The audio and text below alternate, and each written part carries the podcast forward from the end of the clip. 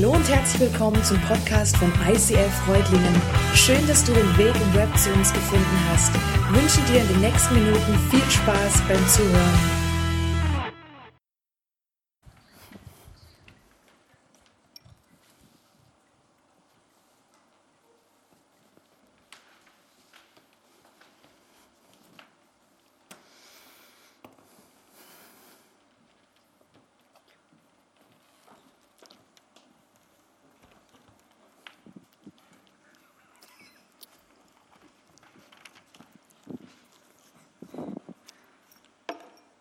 Hey, so schön, dass ihr da seid.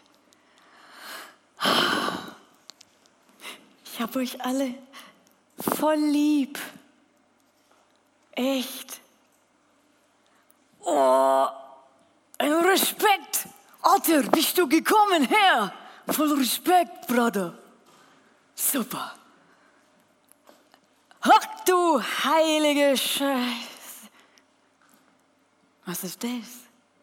Ein Flipchart. Uh. Worte, Worte, Worte haben Macht. Worte können aber auch so dermaßen ausgelutscht und missbraucht werden, dass sie ihre Macht, ihre Bedeutung verlieren.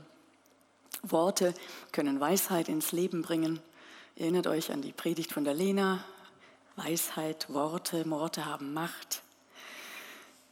Tja, man kann sie auch so verbinden, dass sie gar keinen Sinn mehr machen. Heilige Scheiße. Hm. Und dann, dann fehlen uns Worte, um bedeutungsvolle Dinge und Wahrheiten zu beschreiben. Huh, Wahrheit, da geht es doch schon los. Was denn für eine Wahrheit? Wessen Wahrheit?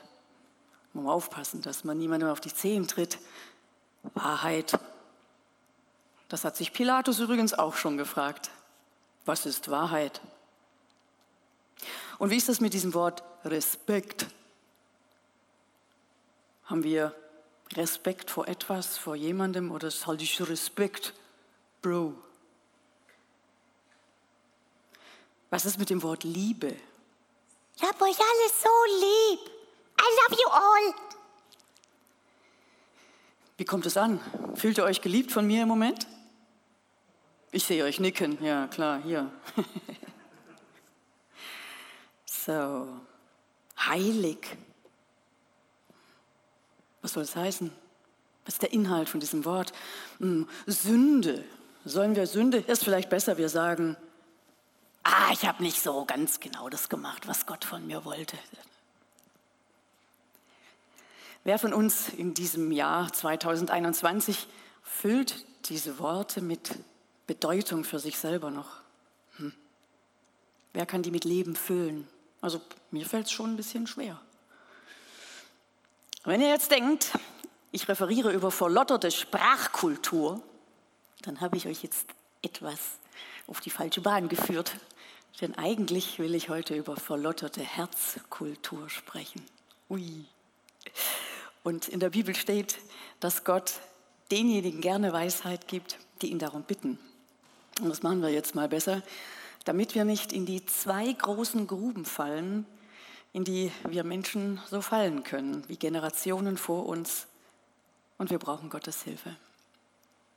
Vater im Himmel, ich bitte dich, dass du unsere Herzen aufmachst, dass du unsere Ohren aufmachst, dass wir bereit sind, dein Wort zu hören, auch wenn deine Wahrheit nicht immer unserer Bequemlichkeit entspricht. Und Heiliger Geist, ich bitte dich, dass du hier wehst, genauso wie heute Morgen und in vielen anderen Gemeinden, Herr, vielen, unter vielen anderen Christen. Und dass dein Wort Gewicht hat, Herr. Amen. Also los. Predigtreihe, Lifehacks, Sprüche. Gut, also Predigt, die Sprüche sind äh, quasi ähm, nach den Psalmen, vor dem Prediger, äh, erster Teil der Bibel, Altes Testament. Und, und ich liebe es ja, zu buddeln. Also gib mir ein Thema und ich fange an zu buddeln in der Bibel, im Wort Gottes. Ah, guck mal, das wollte ich noch. Jetzt habe ich die Kiste hier so ein bisschen mitgebracht als, ne, so ist das jetzt meine Bibel und ähm, ich buddle also Sprüche So. Und in den Sprüchen steht in Vers 1. Sprüche 1, 1 bis 7, da können wir die Folie jetzt mal hinmachen, jetzt überfordere ich dich, Arme, Nadja, was noch gar nicht dran ist. Die Sprüche 1, 1 bis 7, da steht, dass Weiß, also dass Erkenntnis und Weisheit nur dann kommen, wenn der Untergrund, also so richtig der feste Betongrund, die Furcht des Herrn ist. Das habe ich so in dem einleitenden Text gelesen von dieser Studienbibel, die ich sehr liebe. Und ich denke so, yeah, Furcht des Herrn und wollte so weiterblättern und hatte so den Eindruck, das ist dein Thema. Ich so, echt jetzt? Hm. Also fange ich an zu buddeln. Ja? Ich buddel und finde das eine und das andere und hier und da und dort. Und dann finde ich dieses sperrige Ding, Furcht des Herrn. Und dann habe ich es ausgepackt und dachte ich, ja, meine Motivation, über so ein Thema zu predigen, ist eigentlich gleich gegen Null. Furcht des Herrn, wie das schon klingt. Furcht des Herrn. Die Furcht des Herrn ist der Anfang der Erkenntnis, Toren verachten Weisheit und Unterweisung. Furcht des Herrn. Na prima. Können wir nicht was? Okay. Wenn ich eins gelernt habe auf meinem Weg mit Gott, dann ist es, wenn Gott der Schöpfer des Himmels und des Universums sagt, das machst du jetzt, dann ist es auch gut, dass ich das dann mache. Also gut, dann mache ich es halt.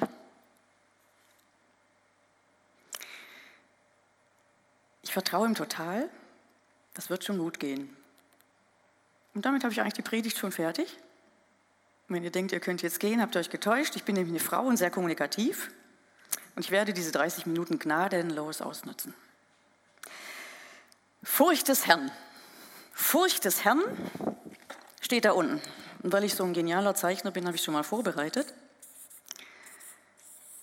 Furcht des Herrn. Oder man könnte auch sagen, Ehrfurcht. Man findet noch ein paar andere Begriffe, Begriffe, aber ich werde mich jetzt auf die zwei festlegen, die Furcht des Herrn. Wenn die hier in meinem Leben ist, dann bekomme ich vom Herrn des Himmels und der Erde und des ganzen Universums Erkenntnis. Und wenn ihr euch die Predigtreihe nochmal anhört, gibt es viele Verse über Erkenntnis und über Weisheit und Predigten. Die Erkenntnis führt zur Weisheit. Das heißt, in der Furcht des Herrn, das erkläre ich gleich nochmal, was es beinhaltet, bekomme ich Erkenntnis, da fehlt ja wohl ein T. So, Weisheit hat nichts mit Weiß zu tun, deswegen stimmt es wahrscheinlich. Mm, ohne diese Furcht keine Erkenntnis, die was taugt und ohne diese Furcht keine Weisheit, die Bestand hat. In der Bibel, da steht circa 400 Mal, wir sollen Gott fürchten.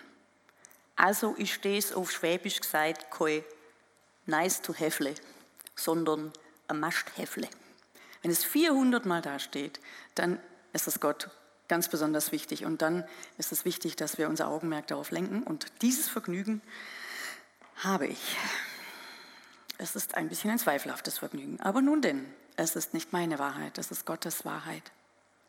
Das erste Mal, wo Gottes Furcht ähm, erkennbar ist, das ist, als Abraham seinen Sohn Isaak den Berg raufführt und äh, Geheiß, äh, gemäß äh, des Geheißes Gottes ihn opfern soll. Er nimmt seinen Sohn, geht drei Tage da hoch und er will ihn gerade, da sagt ein Engel des Herrn, stopp, tu es nicht. Und dann sagt Gott zu Abraham, nun weiß ich, dass du Gott fürchtest, weil du deinen einzigen Sohn nicht verschont hast, um meinetwillen. In anderen Übersetzungen steht, jetzt weiß ich, dass du, dass du gottesfürchtig bist. Abraham war bereit, alles zu tun, was Gott von ihm gefordert hat. Er war bereit, ihm alles zu überlassen, alles aufzugeben, was ihm am wichtigsten war. Abraham war ein Mann, der höchsten Respekt vor Gott hatte, der ihn absolut ernst nahm und ihm absolut gehorchte. Er wollte nichts mehr als Gottes Willen tun und ihn damit auch von ganzem Herzen ehren. Aber irgendwie hat dieses Wort Furcht bei uns halt so einen anderen Touch. Es ist so arg negativ behaftet. Aber ich glaube, wir müssen aufpassen und wir sollten es nicht mit Angst verwechseln. So. Bei der Angst gibt es nämlich ungesunde Angst, die uns handlungsunfähig macht.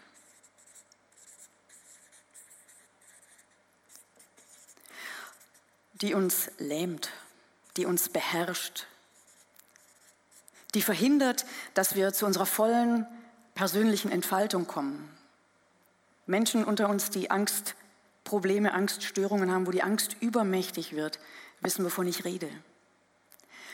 Es ist die, diese Angst, wo man sich am liebsten versteckt, wo man auf gar keinen Fall hervorkriecht, wo man vermeidet, aber auf eine ungesunde Art. Und dann haben wir die gesunde Angst. Die mit dem Fluchtreflex, wenn uns Gefahr droht.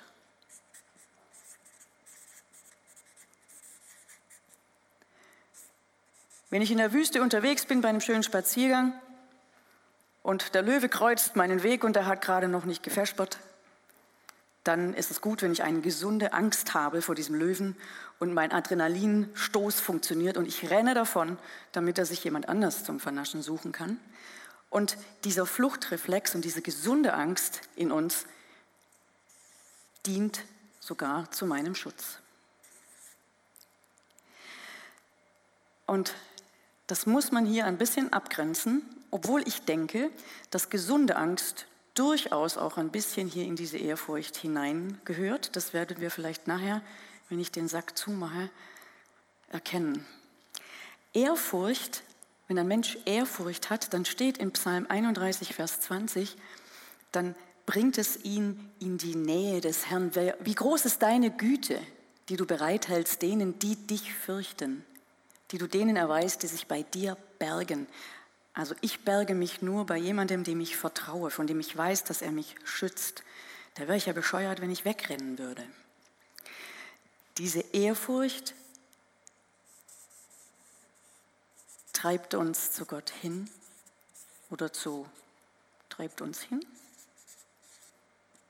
Ja, direkt in seine Arme.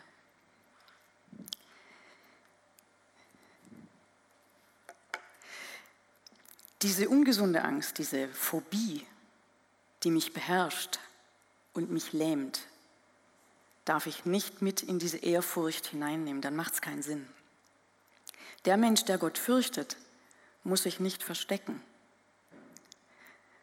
Er hat vielleicht eher gesunde Angst, von Gott getrennt zu werden und rennt deswegen von Dingen weg, die ihn von Gott trennen. Vielleicht erkläre ich es nochmal anhand von Menschen- und Gottesfurcht. Menschenfurcht, wenn ich die habe, dann habe ich Angst vor Verurteilung.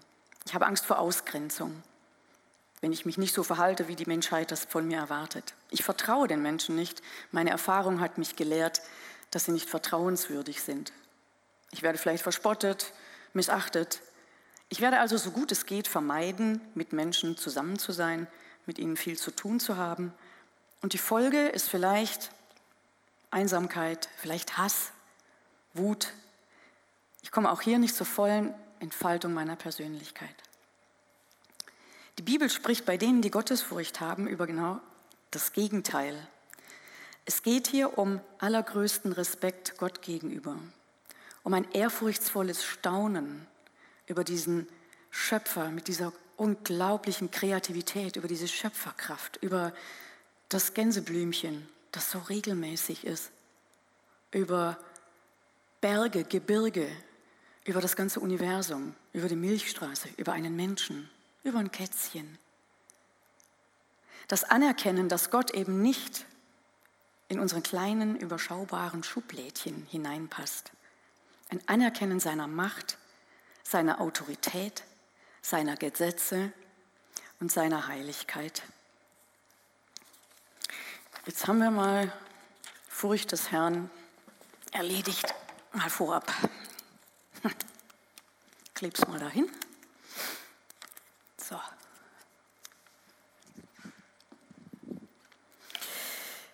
Ja, ich grab mal noch ein bisschen weiter. Vorhin, als ich da rumgewühlt habe, da war noch mal was Sperriges drin. Und mal gucken, was ist hier. Die nehme ich auch gleich mit. Brauche ich doch bestimmt. Also, es war zwar rund, aber sich trotzdem komisch angefühlt. nee. Oh, mit dem Wort kann doch echt auch keiner mehr was anfangen. Das heilig. Heiligkeit. Ihr sollt heilig sein. Ich bin heilig. Herrlichkeit. Also, ich glaube ja, außer Heiligsblechle im Schwaberland benutzen wir das Wort irgendwie auch nicht mehr, oder? Löst es irgendwas in uns aus? Heilig.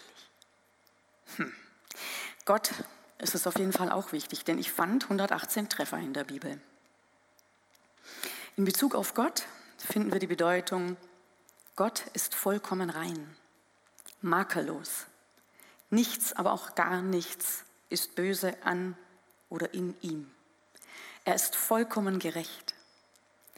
Und in der heiligen Gegenwart Gottes hat es keinen Sinn, sich oder irgendwas von sich verstecken zu wollen. Das haben Adam und Eva schon versucht und das war nicht so erfolgreich mit diesen Blättchen und so. Gott hat sie gerufen, wo bist du, Adam? Und hat sie gesehen. Und er wusste, was sie taten. Alles, was gegen diese Reinheit Gottes spricht, wird im Licht Gottes gesehen und von ihm aufgedeckt. So steht es in der Bibel. In Bezug auf Menschen, auf Gottes Gemeinde, heißt heilig sein, heilig leben, sich heiligen, sich fernhalten von den Dingen, die uns von Gott trennen, ein moralisch geist und geistlich einwandfreies Leben leben. Weltliche Maßstäbe mit Gottes Maßstäben prüfen, mit schlechten Gewohnheiten brechen und ich weiß, wie schwer das ist, sich Gott zuzuwenden, Gott lieben, wie das Sam vorher gesagt hat, mal die Klappe halten, Gott sprechen lassen, Gemeinschaft mit ihm haben, Bibel lesen, rumgraben, Netflix sein lassen und Bibel lesen. Ich gucke selber auch Netflix. Tja, aber dann ist ja alles klar, oder? Nichts leichter als das. Wobei ich vermute, scheinheilig kriegen wir besser hin. Aber die gute Nachricht ist, wenn wir Jesus ein Ja für unser Leben gegeben haben und ihm hinterher wollen, dann hat er versprochen, zieht der Heilige Geist Gottes, der heiligende Geist Gottes in uns ein. Und er hilft uns und er zeigt uns Wege und er verändert unsere Herzen zu Gottes Willen hin. Und das ist ein ganz aktiver Prozess. Im ersten Teil der Bibel war das ähnlich, aber da war der Heilige Geist noch nicht in den Menschen. Und deswegen gab es Waschungsgebote, Reinigungsgebote, Opfergebote und so weiter. Und Gott war extrem erpicht drauf, dass man sich an diese Dinge hält. Und nicht umsonst waren alle sehr erpicht drauf, sich daran zu halten. Denn Gott hat gesagt, wenn er das nicht macht, dann hat es Konsequenzen. Und im Falle von diesen alttestamentlichen ähm, Gegebenheiten hat man dann doch den Priestern irgendeinen Strick um den Fuß gebunden, wenn sie den Dienst im Allerheiligsten taten. Und es war nicht so, wie es sein sollte, konnte es durchaus mal sein, dass dieser Priester in der Gegenwart Gottes tot umfiel. Ja, aber dann kann man ja nicht rein und den rausholen. Nee? Dann stirbt man ja auch, wenn das nicht funktioniert. Also zieht man ihn am Strick. Damals war es den Leuten ganz klar, das hat Konsequenzen. Und wir im Jahr 2021, wir haben diese großartige Gnade von Jesus bekommen, dass er diese ganze Opfergeschichte ein für alle Mal für uns erledigt hat. Es geht nicht um äußere Rituale jetzt, es geht um unsere Herzenshaltung. Wir treffen Entscheidungen, die mit Gottes Willen übereinstimmen oder eben nicht. Wir hören zu, wenn Gott uns was sagt oder eben nicht. Heiligung soll für uns ein andauernder Reifeprozess sein, eine dauernde Entwicklung und sie hat gar nichts mit Stillstand zu tun, sondern mit Zusammenarbeit mit dem Heiligen Geist. Heilig. Mann, oh Mann, es gäbe noch viele Wörter, die man erklären könnte. Aber 30 Minuten, muss man mit dem Johnny reden.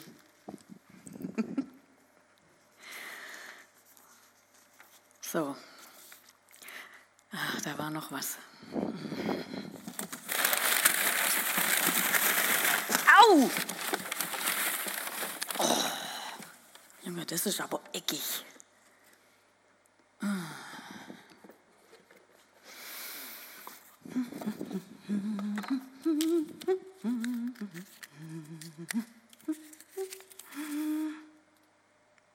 Echt jetzt? Nicht dein Ernst? Nicht im Jahr 2021. Nicht, also, doch. Komm, das, damit kann echt niemand was anfangen. Hey, ich, kann ich was anderes? Okay, ich sehe dich nicken. Und wenn der Herr des Himmels und der Erde und des Universums sagt, das machst du, dann ist es gut, wenn du das machst, Silke. Dann mache ich das mal. Es geht um Gericht. Hm, kein schönes Wort. Jesus der Retter. Na logisch, was für eine Message. Zukunftsaussicht, rosig für jeden, der Jesus annimmt, das sagt die Bibel. Auferstehung nach dem Tod, ewiges Leben. Und was Jesus alles für uns tut und getan hat, sensationell. Das ist die Message, die beste Nachricht überhaupt. Und jetzt haut er mir dieses G-Wort vor Augen. Es ist echt unpopulär. Okay, aber es ist Gott, der die Maßstäbe setzt und nicht ich. Es sind nicht meine Maßstäbe, es sind Gottes Maßstäbe. Und ich glaube, vielen von uns, und ich nehme mich da nicht aus, geht es genauso wie Felix, dem Statthalter in Caesarea, der den Paulus in Gefangenschaft hatte und der mit einer jüdischen Frau verheiratet war und irgendwie hat er immer wieder den Paulus geholt und wollte sich gern mit ihm unterhalten und hat ihn ausgefragt. Und der Paulus hat, ihn, hat ihm von seinem Glauben erzählt, von seinem Glauben an Jesus, von dem, was er erlebt hat, von der Auferstehung.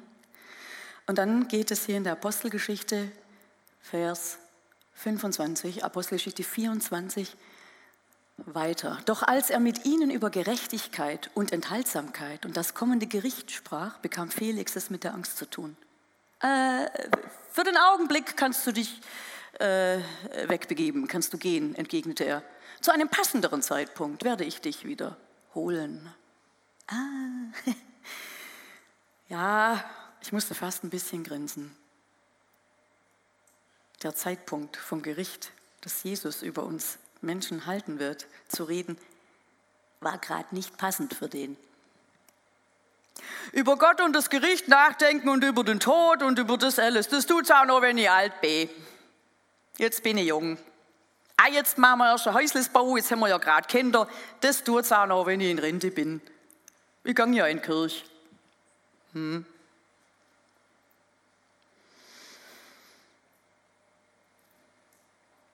Im Johannes 5, Vers 22, da steht was ganz Tolles, Wichtiges. Und zwar, und der Vater richtet niemanden, gute Nachricht, sondern das Gericht hat er ganz in die Hände seines Sohnes gegeben.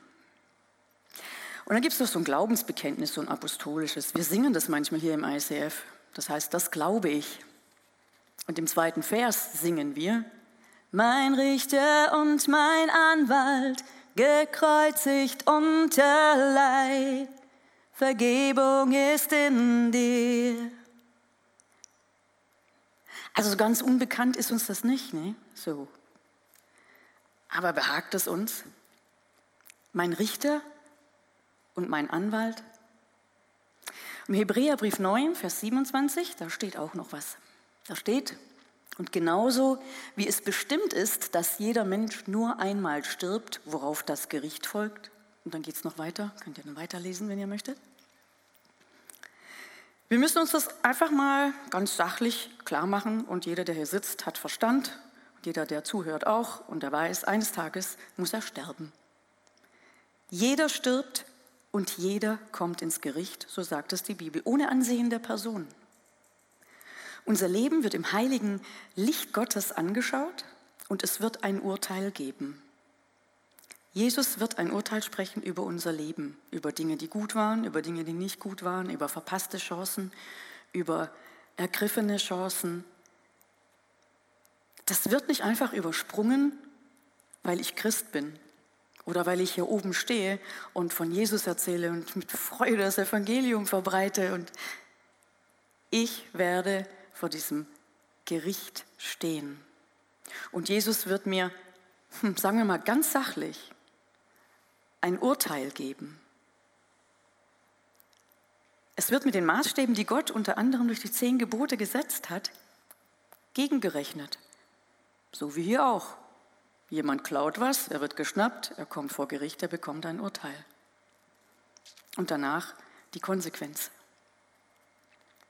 Mal so, ich gestehe euch, ich habe so eine Vorstellung gehabt, also bis ich da so rumgewühlt habe. Und hat sich tatsächlich in dieser Vorbereitung bei mir eine Sichtweise geändert, an der würde ich euch gerne teilhaben lassen. Ich dachte, ich bin ja Silke und ich bin schon lange mit Jesus unterwegs und ich habe mein Ja Jesus gegeben und mein Herz und alles ist gut und so. Das heißt, wenn ich sterbe, dann werde ich fröhlich hüpfend zum Gerichtstermin gehen, denn ich weiß ja, es geht gut aus.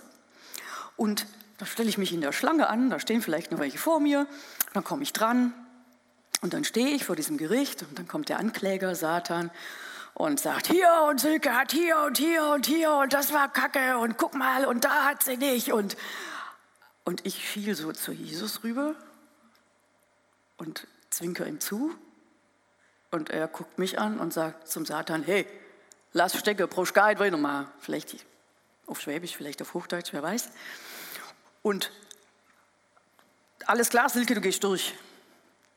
Wir sind hier fertig. Und fröhlich hüpfend gehe ich mit Jesus aus dem und lasse den Teufel wie Rumpelstilzchen im Gerichtssaal zurück. So haben ihr denkt, vielleicht ein bisschen naiv. Oder aber mir fehlte Erkenntnis. Hm.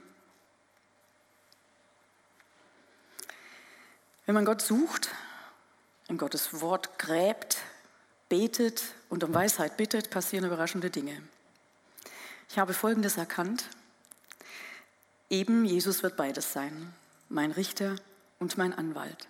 Und ich glaube, dass es weise ist, mich dieser Seite von Jesus auch zu nähern, und zwar mit Ehrfurcht, indem ich alles dran setze, auf ihn zu hören, indem ich alles dran setze, was mir möglich ist, ihm nachzufolgen, das tun, was er getan hat. In Achtsamkeit und in Ehre seinen Namen nennen. Jesus Christ gehört jetzt irgendwie nicht so dazu, wie ich das mir so vorgenommen habe in nächster Zeit. Weil wenn in der Bibel steht, dass Jesu Name Macht hat, dann ist es cool, es so einzusetzen, dass es ihm Ehre macht und dass es was bewirkt. Seine Gnade nicht für selbstverständlich nehmen. Auch da habe ich mich ertappt. Ich dachte, ja Mensch, ich gehe manchmal so durchs Leben und denke, ja, alles gut. Es wird gut werden bei Gericht. Und Jesus wird mich durchwinken. Und ja, selbstverständlich ist Jesus für mich gestorben. Nein, das ist es eben nicht. Es ist eben nicht selbstverständlich. Ich möchte, dass Jesus mein Herz in sein Herz verwandelt, dass seine Richtungsweisung mir was bedeutet und dass ich seine Zurechtweisung zulassen kann und sie umsetzen kann. Wir Menschen, wir leben in einer Welt mit zwei großen Gräben. Der eine Graben heißt Gesetzlosigkeit. Ist mir doch egal, was Gott dazu sagt. Was? Der hat mir gar nichts zum Sagen. Ich mach, was ich will. Ach, ob es ihn gibt oder nicht, soll jeder nach seiner Fasson glücklich werden. Ach was, Gott ist mir auch nicht wichtig genug, da jetzt drüber nachzudenken. Das Der andere Graben heißt Gesetzlichkeit. Die Herzenshaltung, die Jesus bei den Pharisäern auch immer schon ziemlich ätzend fand. Und die hat ihn wirklich auch zornig gemacht, ein heiliger Zorn. Ehrenrupfen, wenn man absolut hungrig ist, geht nicht. Das ist verboten, so steht es im Gesetz. Ja, aber ich hatte doch Hunger. Egal. Hm. Alles klar. Gott in seiner absoluten Liebe zu uns, in seiner Barmherzigkeit zu uns, der hat uns zwei Gegenanker geschenkt. Die gehören aber zusammen. Und wir müssen die benutzen, um aus diesen Gruben, wenn wir reingefallen sind, wieder rauszukommen oder gar nicht erst reinfallen. Wie erwähnt, ich bin ja Picassos Nachfahre. Das werdet ihr jetzt gleich sehen. Die zwei großen Gräben, Gesetzlichkeit und Gesetzlosigkeit. Und Gott hat uns, ja, machen wir es anders, geben wir Rot zum. Gott hat uns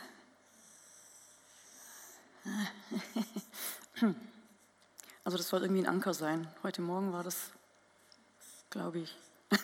Also ein Anker. Und er hat uns Jesus gegeben.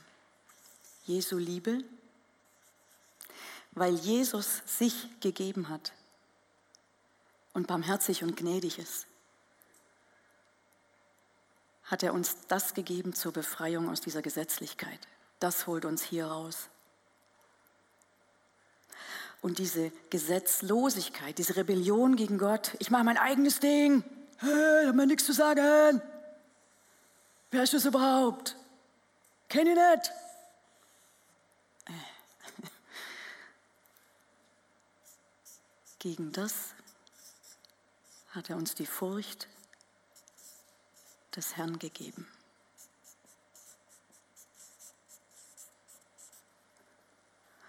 Und diese zwei Dinge hier,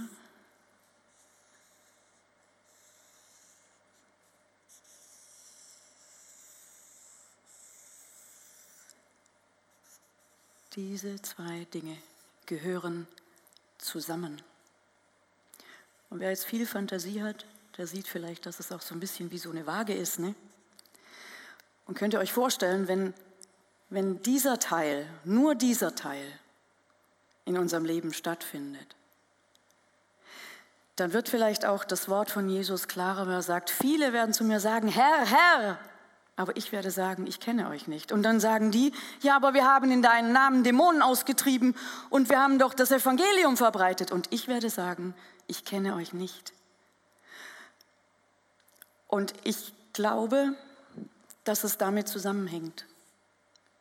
Denn wenn mir die Furcht des Herrn fehlt, die Grundlage für alles, die Anerkennung, dass Gott Gott ist, dass Gott Gesetze gegeben hat und Maßstäbe, an denen er mich richten wird, dann ist das irgendwie nicht so sinnbringend. Und andersrum auch nicht. Es geht irgendwie, ich, ich habe es auch hin und her durchdacht, aber das eigentlich das eine macht ohne das andere keinen Sinn. Und deswegen ist es wichtig, über Ehrfurcht des Herrn und über Gericht zu sprechen, weil es steht in der Bibel. Hm, das sind Gottes Maßstäbe und ich glaube, es ist gut, wenn wir das kennen und wenn wir wissen, auf was wir uns einlassen mit Gott. Und noch eins. Ohne das kommende Gericht wäre Jesu Tod am Kreuz Völliger Humbug. Ohne Gesetz, keine Gesetzübertretung, keine Erlösung notwendig. Ja, wegen was auch? Wenn Gott eh alles egal ist, dann muss er nicht so ein Ding aufziehen. Aber Gottes Essenz ist Liebe. Und er bringt diese überraschende Wende in dieses Gesetzding.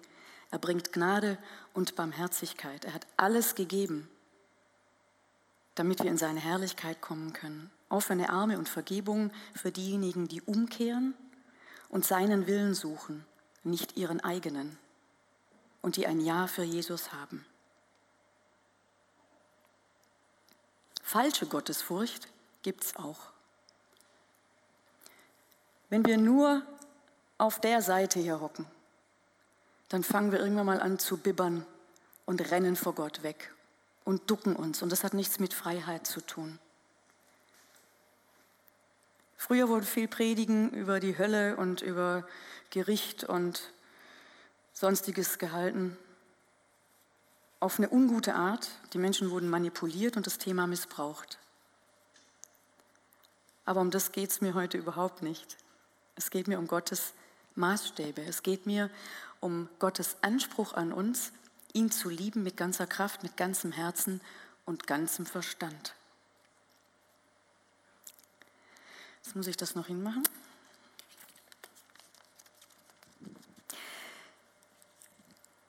Ja.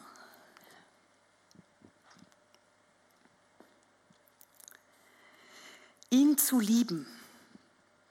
Das ist jetzt nicht so eckig, aber manchmal weiß man auch nicht genau, was soll das denn jetzt bedeuten. Ne?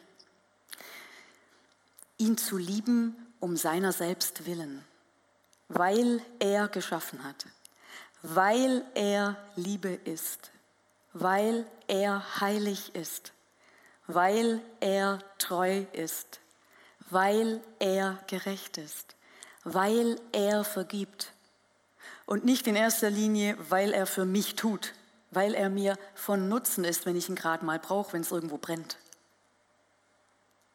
Ihn lieben um seiner selbst willen. Ein Mann fragt seine zukünftige, seine, seine Freundin, willst du mich heiraten? Und sie checkt geschwind ab. Kontostand, drei Millionen Dollar, geil.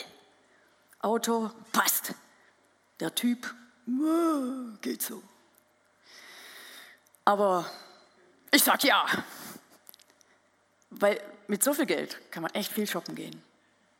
Und die gemeinsame Zeit, die kriegt man auch irgendwie rum. Aber der ist mir so von Nutzen, da kann ich ja nicht anders wie Ja sagen. Wird das eine Beziehung sein, die irgendwie einen guten Boden hat? Möchte irgendjemand von euch so geliebt werden? So.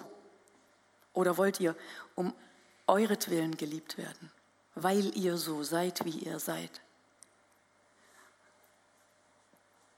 Und wollen wir Gott jetzt so betrachten, ihn lieben um seiner selbst willen? Und nicht, weil er mir gestern wieder einen neuen Arbeitsplatz verschafft hat, sondern in erster Linie, weil er der Schöpfer ist, gerecht und heilig. Wenn wir Gott fürchten und ehren, dann gibt Gott in der Bibel folgende Verheißungen an uns und damit möchte ich meine Budeleien und Ausgrabungen heute jetzt auch beenden. Ich habe aus den Sprüchen und aus den Psalmen mal so eine Liste gemacht. Diese Wenn-Danns zur Furcht des Herrn. Was sagt Gott, wenn die Menschen ihn fürchten, der Mensch ihn fürchtet, Völker ihn fürchten? Was passiert dann? Ich habe zwei Seiten gefüllt. Es war so krass und so, wow, wie cool ist das? Und ich habe ein paar Sachen aufgeschrieben, aber nur ein paar will euch ja nicht das eigene Buddeln irgendwie schon vorwegnehmen. Leben in Ehrfurcht vor Gott heißt, das Böse hassen, Hochmut, Stolz und ein Leben voller Unrecht und Lüge. Leben in Demut. Du bist Gott und ich nicht. Es sind deine Weisungen, nicht meine Ideen. Gott ernst nehmen. Er ist unser Schöpfer. Er ist nicht unser Buddy. Er ist unser Schöpfer. Ihm komplett vertrauen. Ihm gehorchen. Wenn er sagt, das machst du, dann machst du das. Und das ist gut so. Sich bemühen, mit anderen in Frieden leben. Gott treu bleiben. Nach seinen Geboten leben. Das Gute tun. Ihn ehren. Echte Reue zeigen, wenn du was verbockt hast. Beten und Gottes Nähe suchen und umkehren. Tun, was seinem Willen entspricht.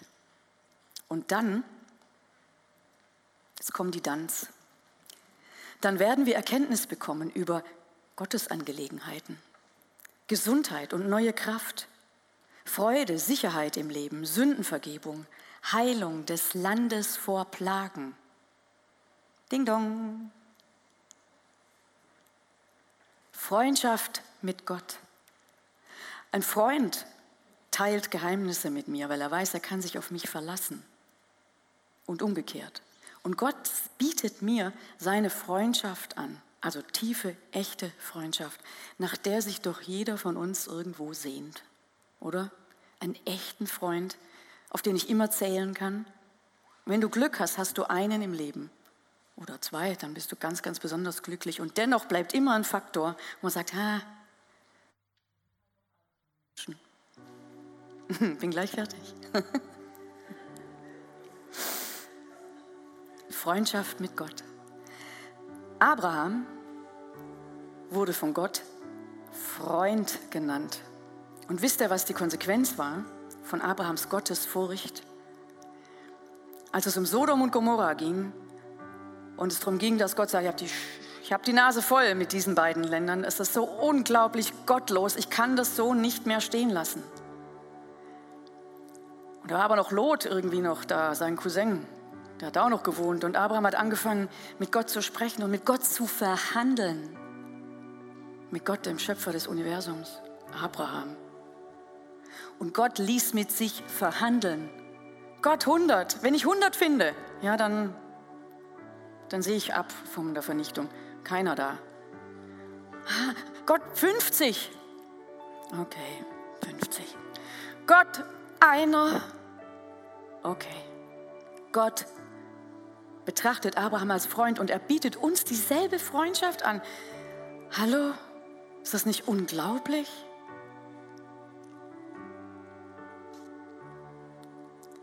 Beginn der Weisheit. Generationen nachher wird Gott noch gnädig sein, wenn du Gottes Furcht erweist. Kinder werden gesegnet sein, die Arbeit trägt Früchte. Kinder sind stark und gesund. Es wird niemals an Gutem fehlen. Der Mensch wird glücklich sein. Engel werden dich beschützen. Du wirst Wegweisung bekommen und vieles mehr. Jesus annehmen und Gottes Furcht bringen mich in Gottes Gegenwart. Und wenn trotz der vielen Worte und des etwas verschachtelten Aufbaus heute dein Herz irgendwie zuckt und dir dieses Thema was bedeutet, dann sei sicher, dass Gott es gut findet. Gott liebt Umkehr. Gott liebt es, wenn einzelne Menschen umkehren und wenn ganze Völker umkehren. Und wenn du das möchtest, dann steh doch auf oder knie mit mir hin. Übrigens eine ganz neue Übung für mich. Das habe ich nie gemacht. Das kann ich auch innerlich. Und in dem, wo ich diesen Widerstand gemerkt habe, dass ich nicht auf die Knie gehen wollte, habe ich gemerkt, dass da knistert es zwischen mir und Gott. Da ist Rebellion. Ah, das es auch so. Aber vielleicht traut ihr euch und geht mit mir auf die Knie.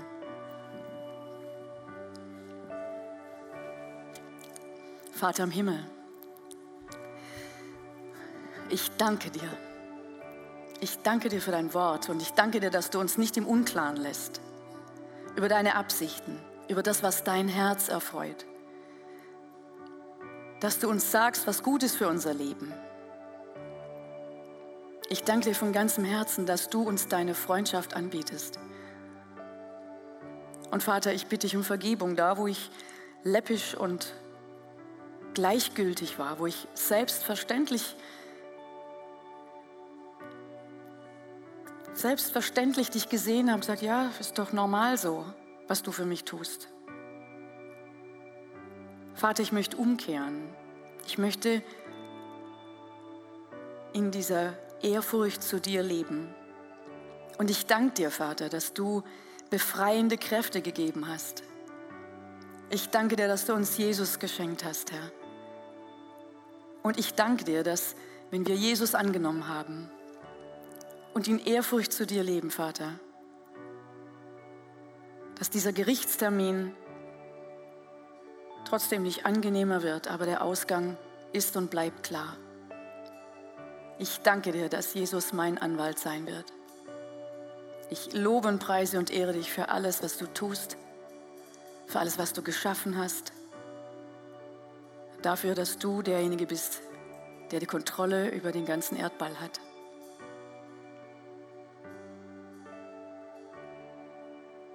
Amen.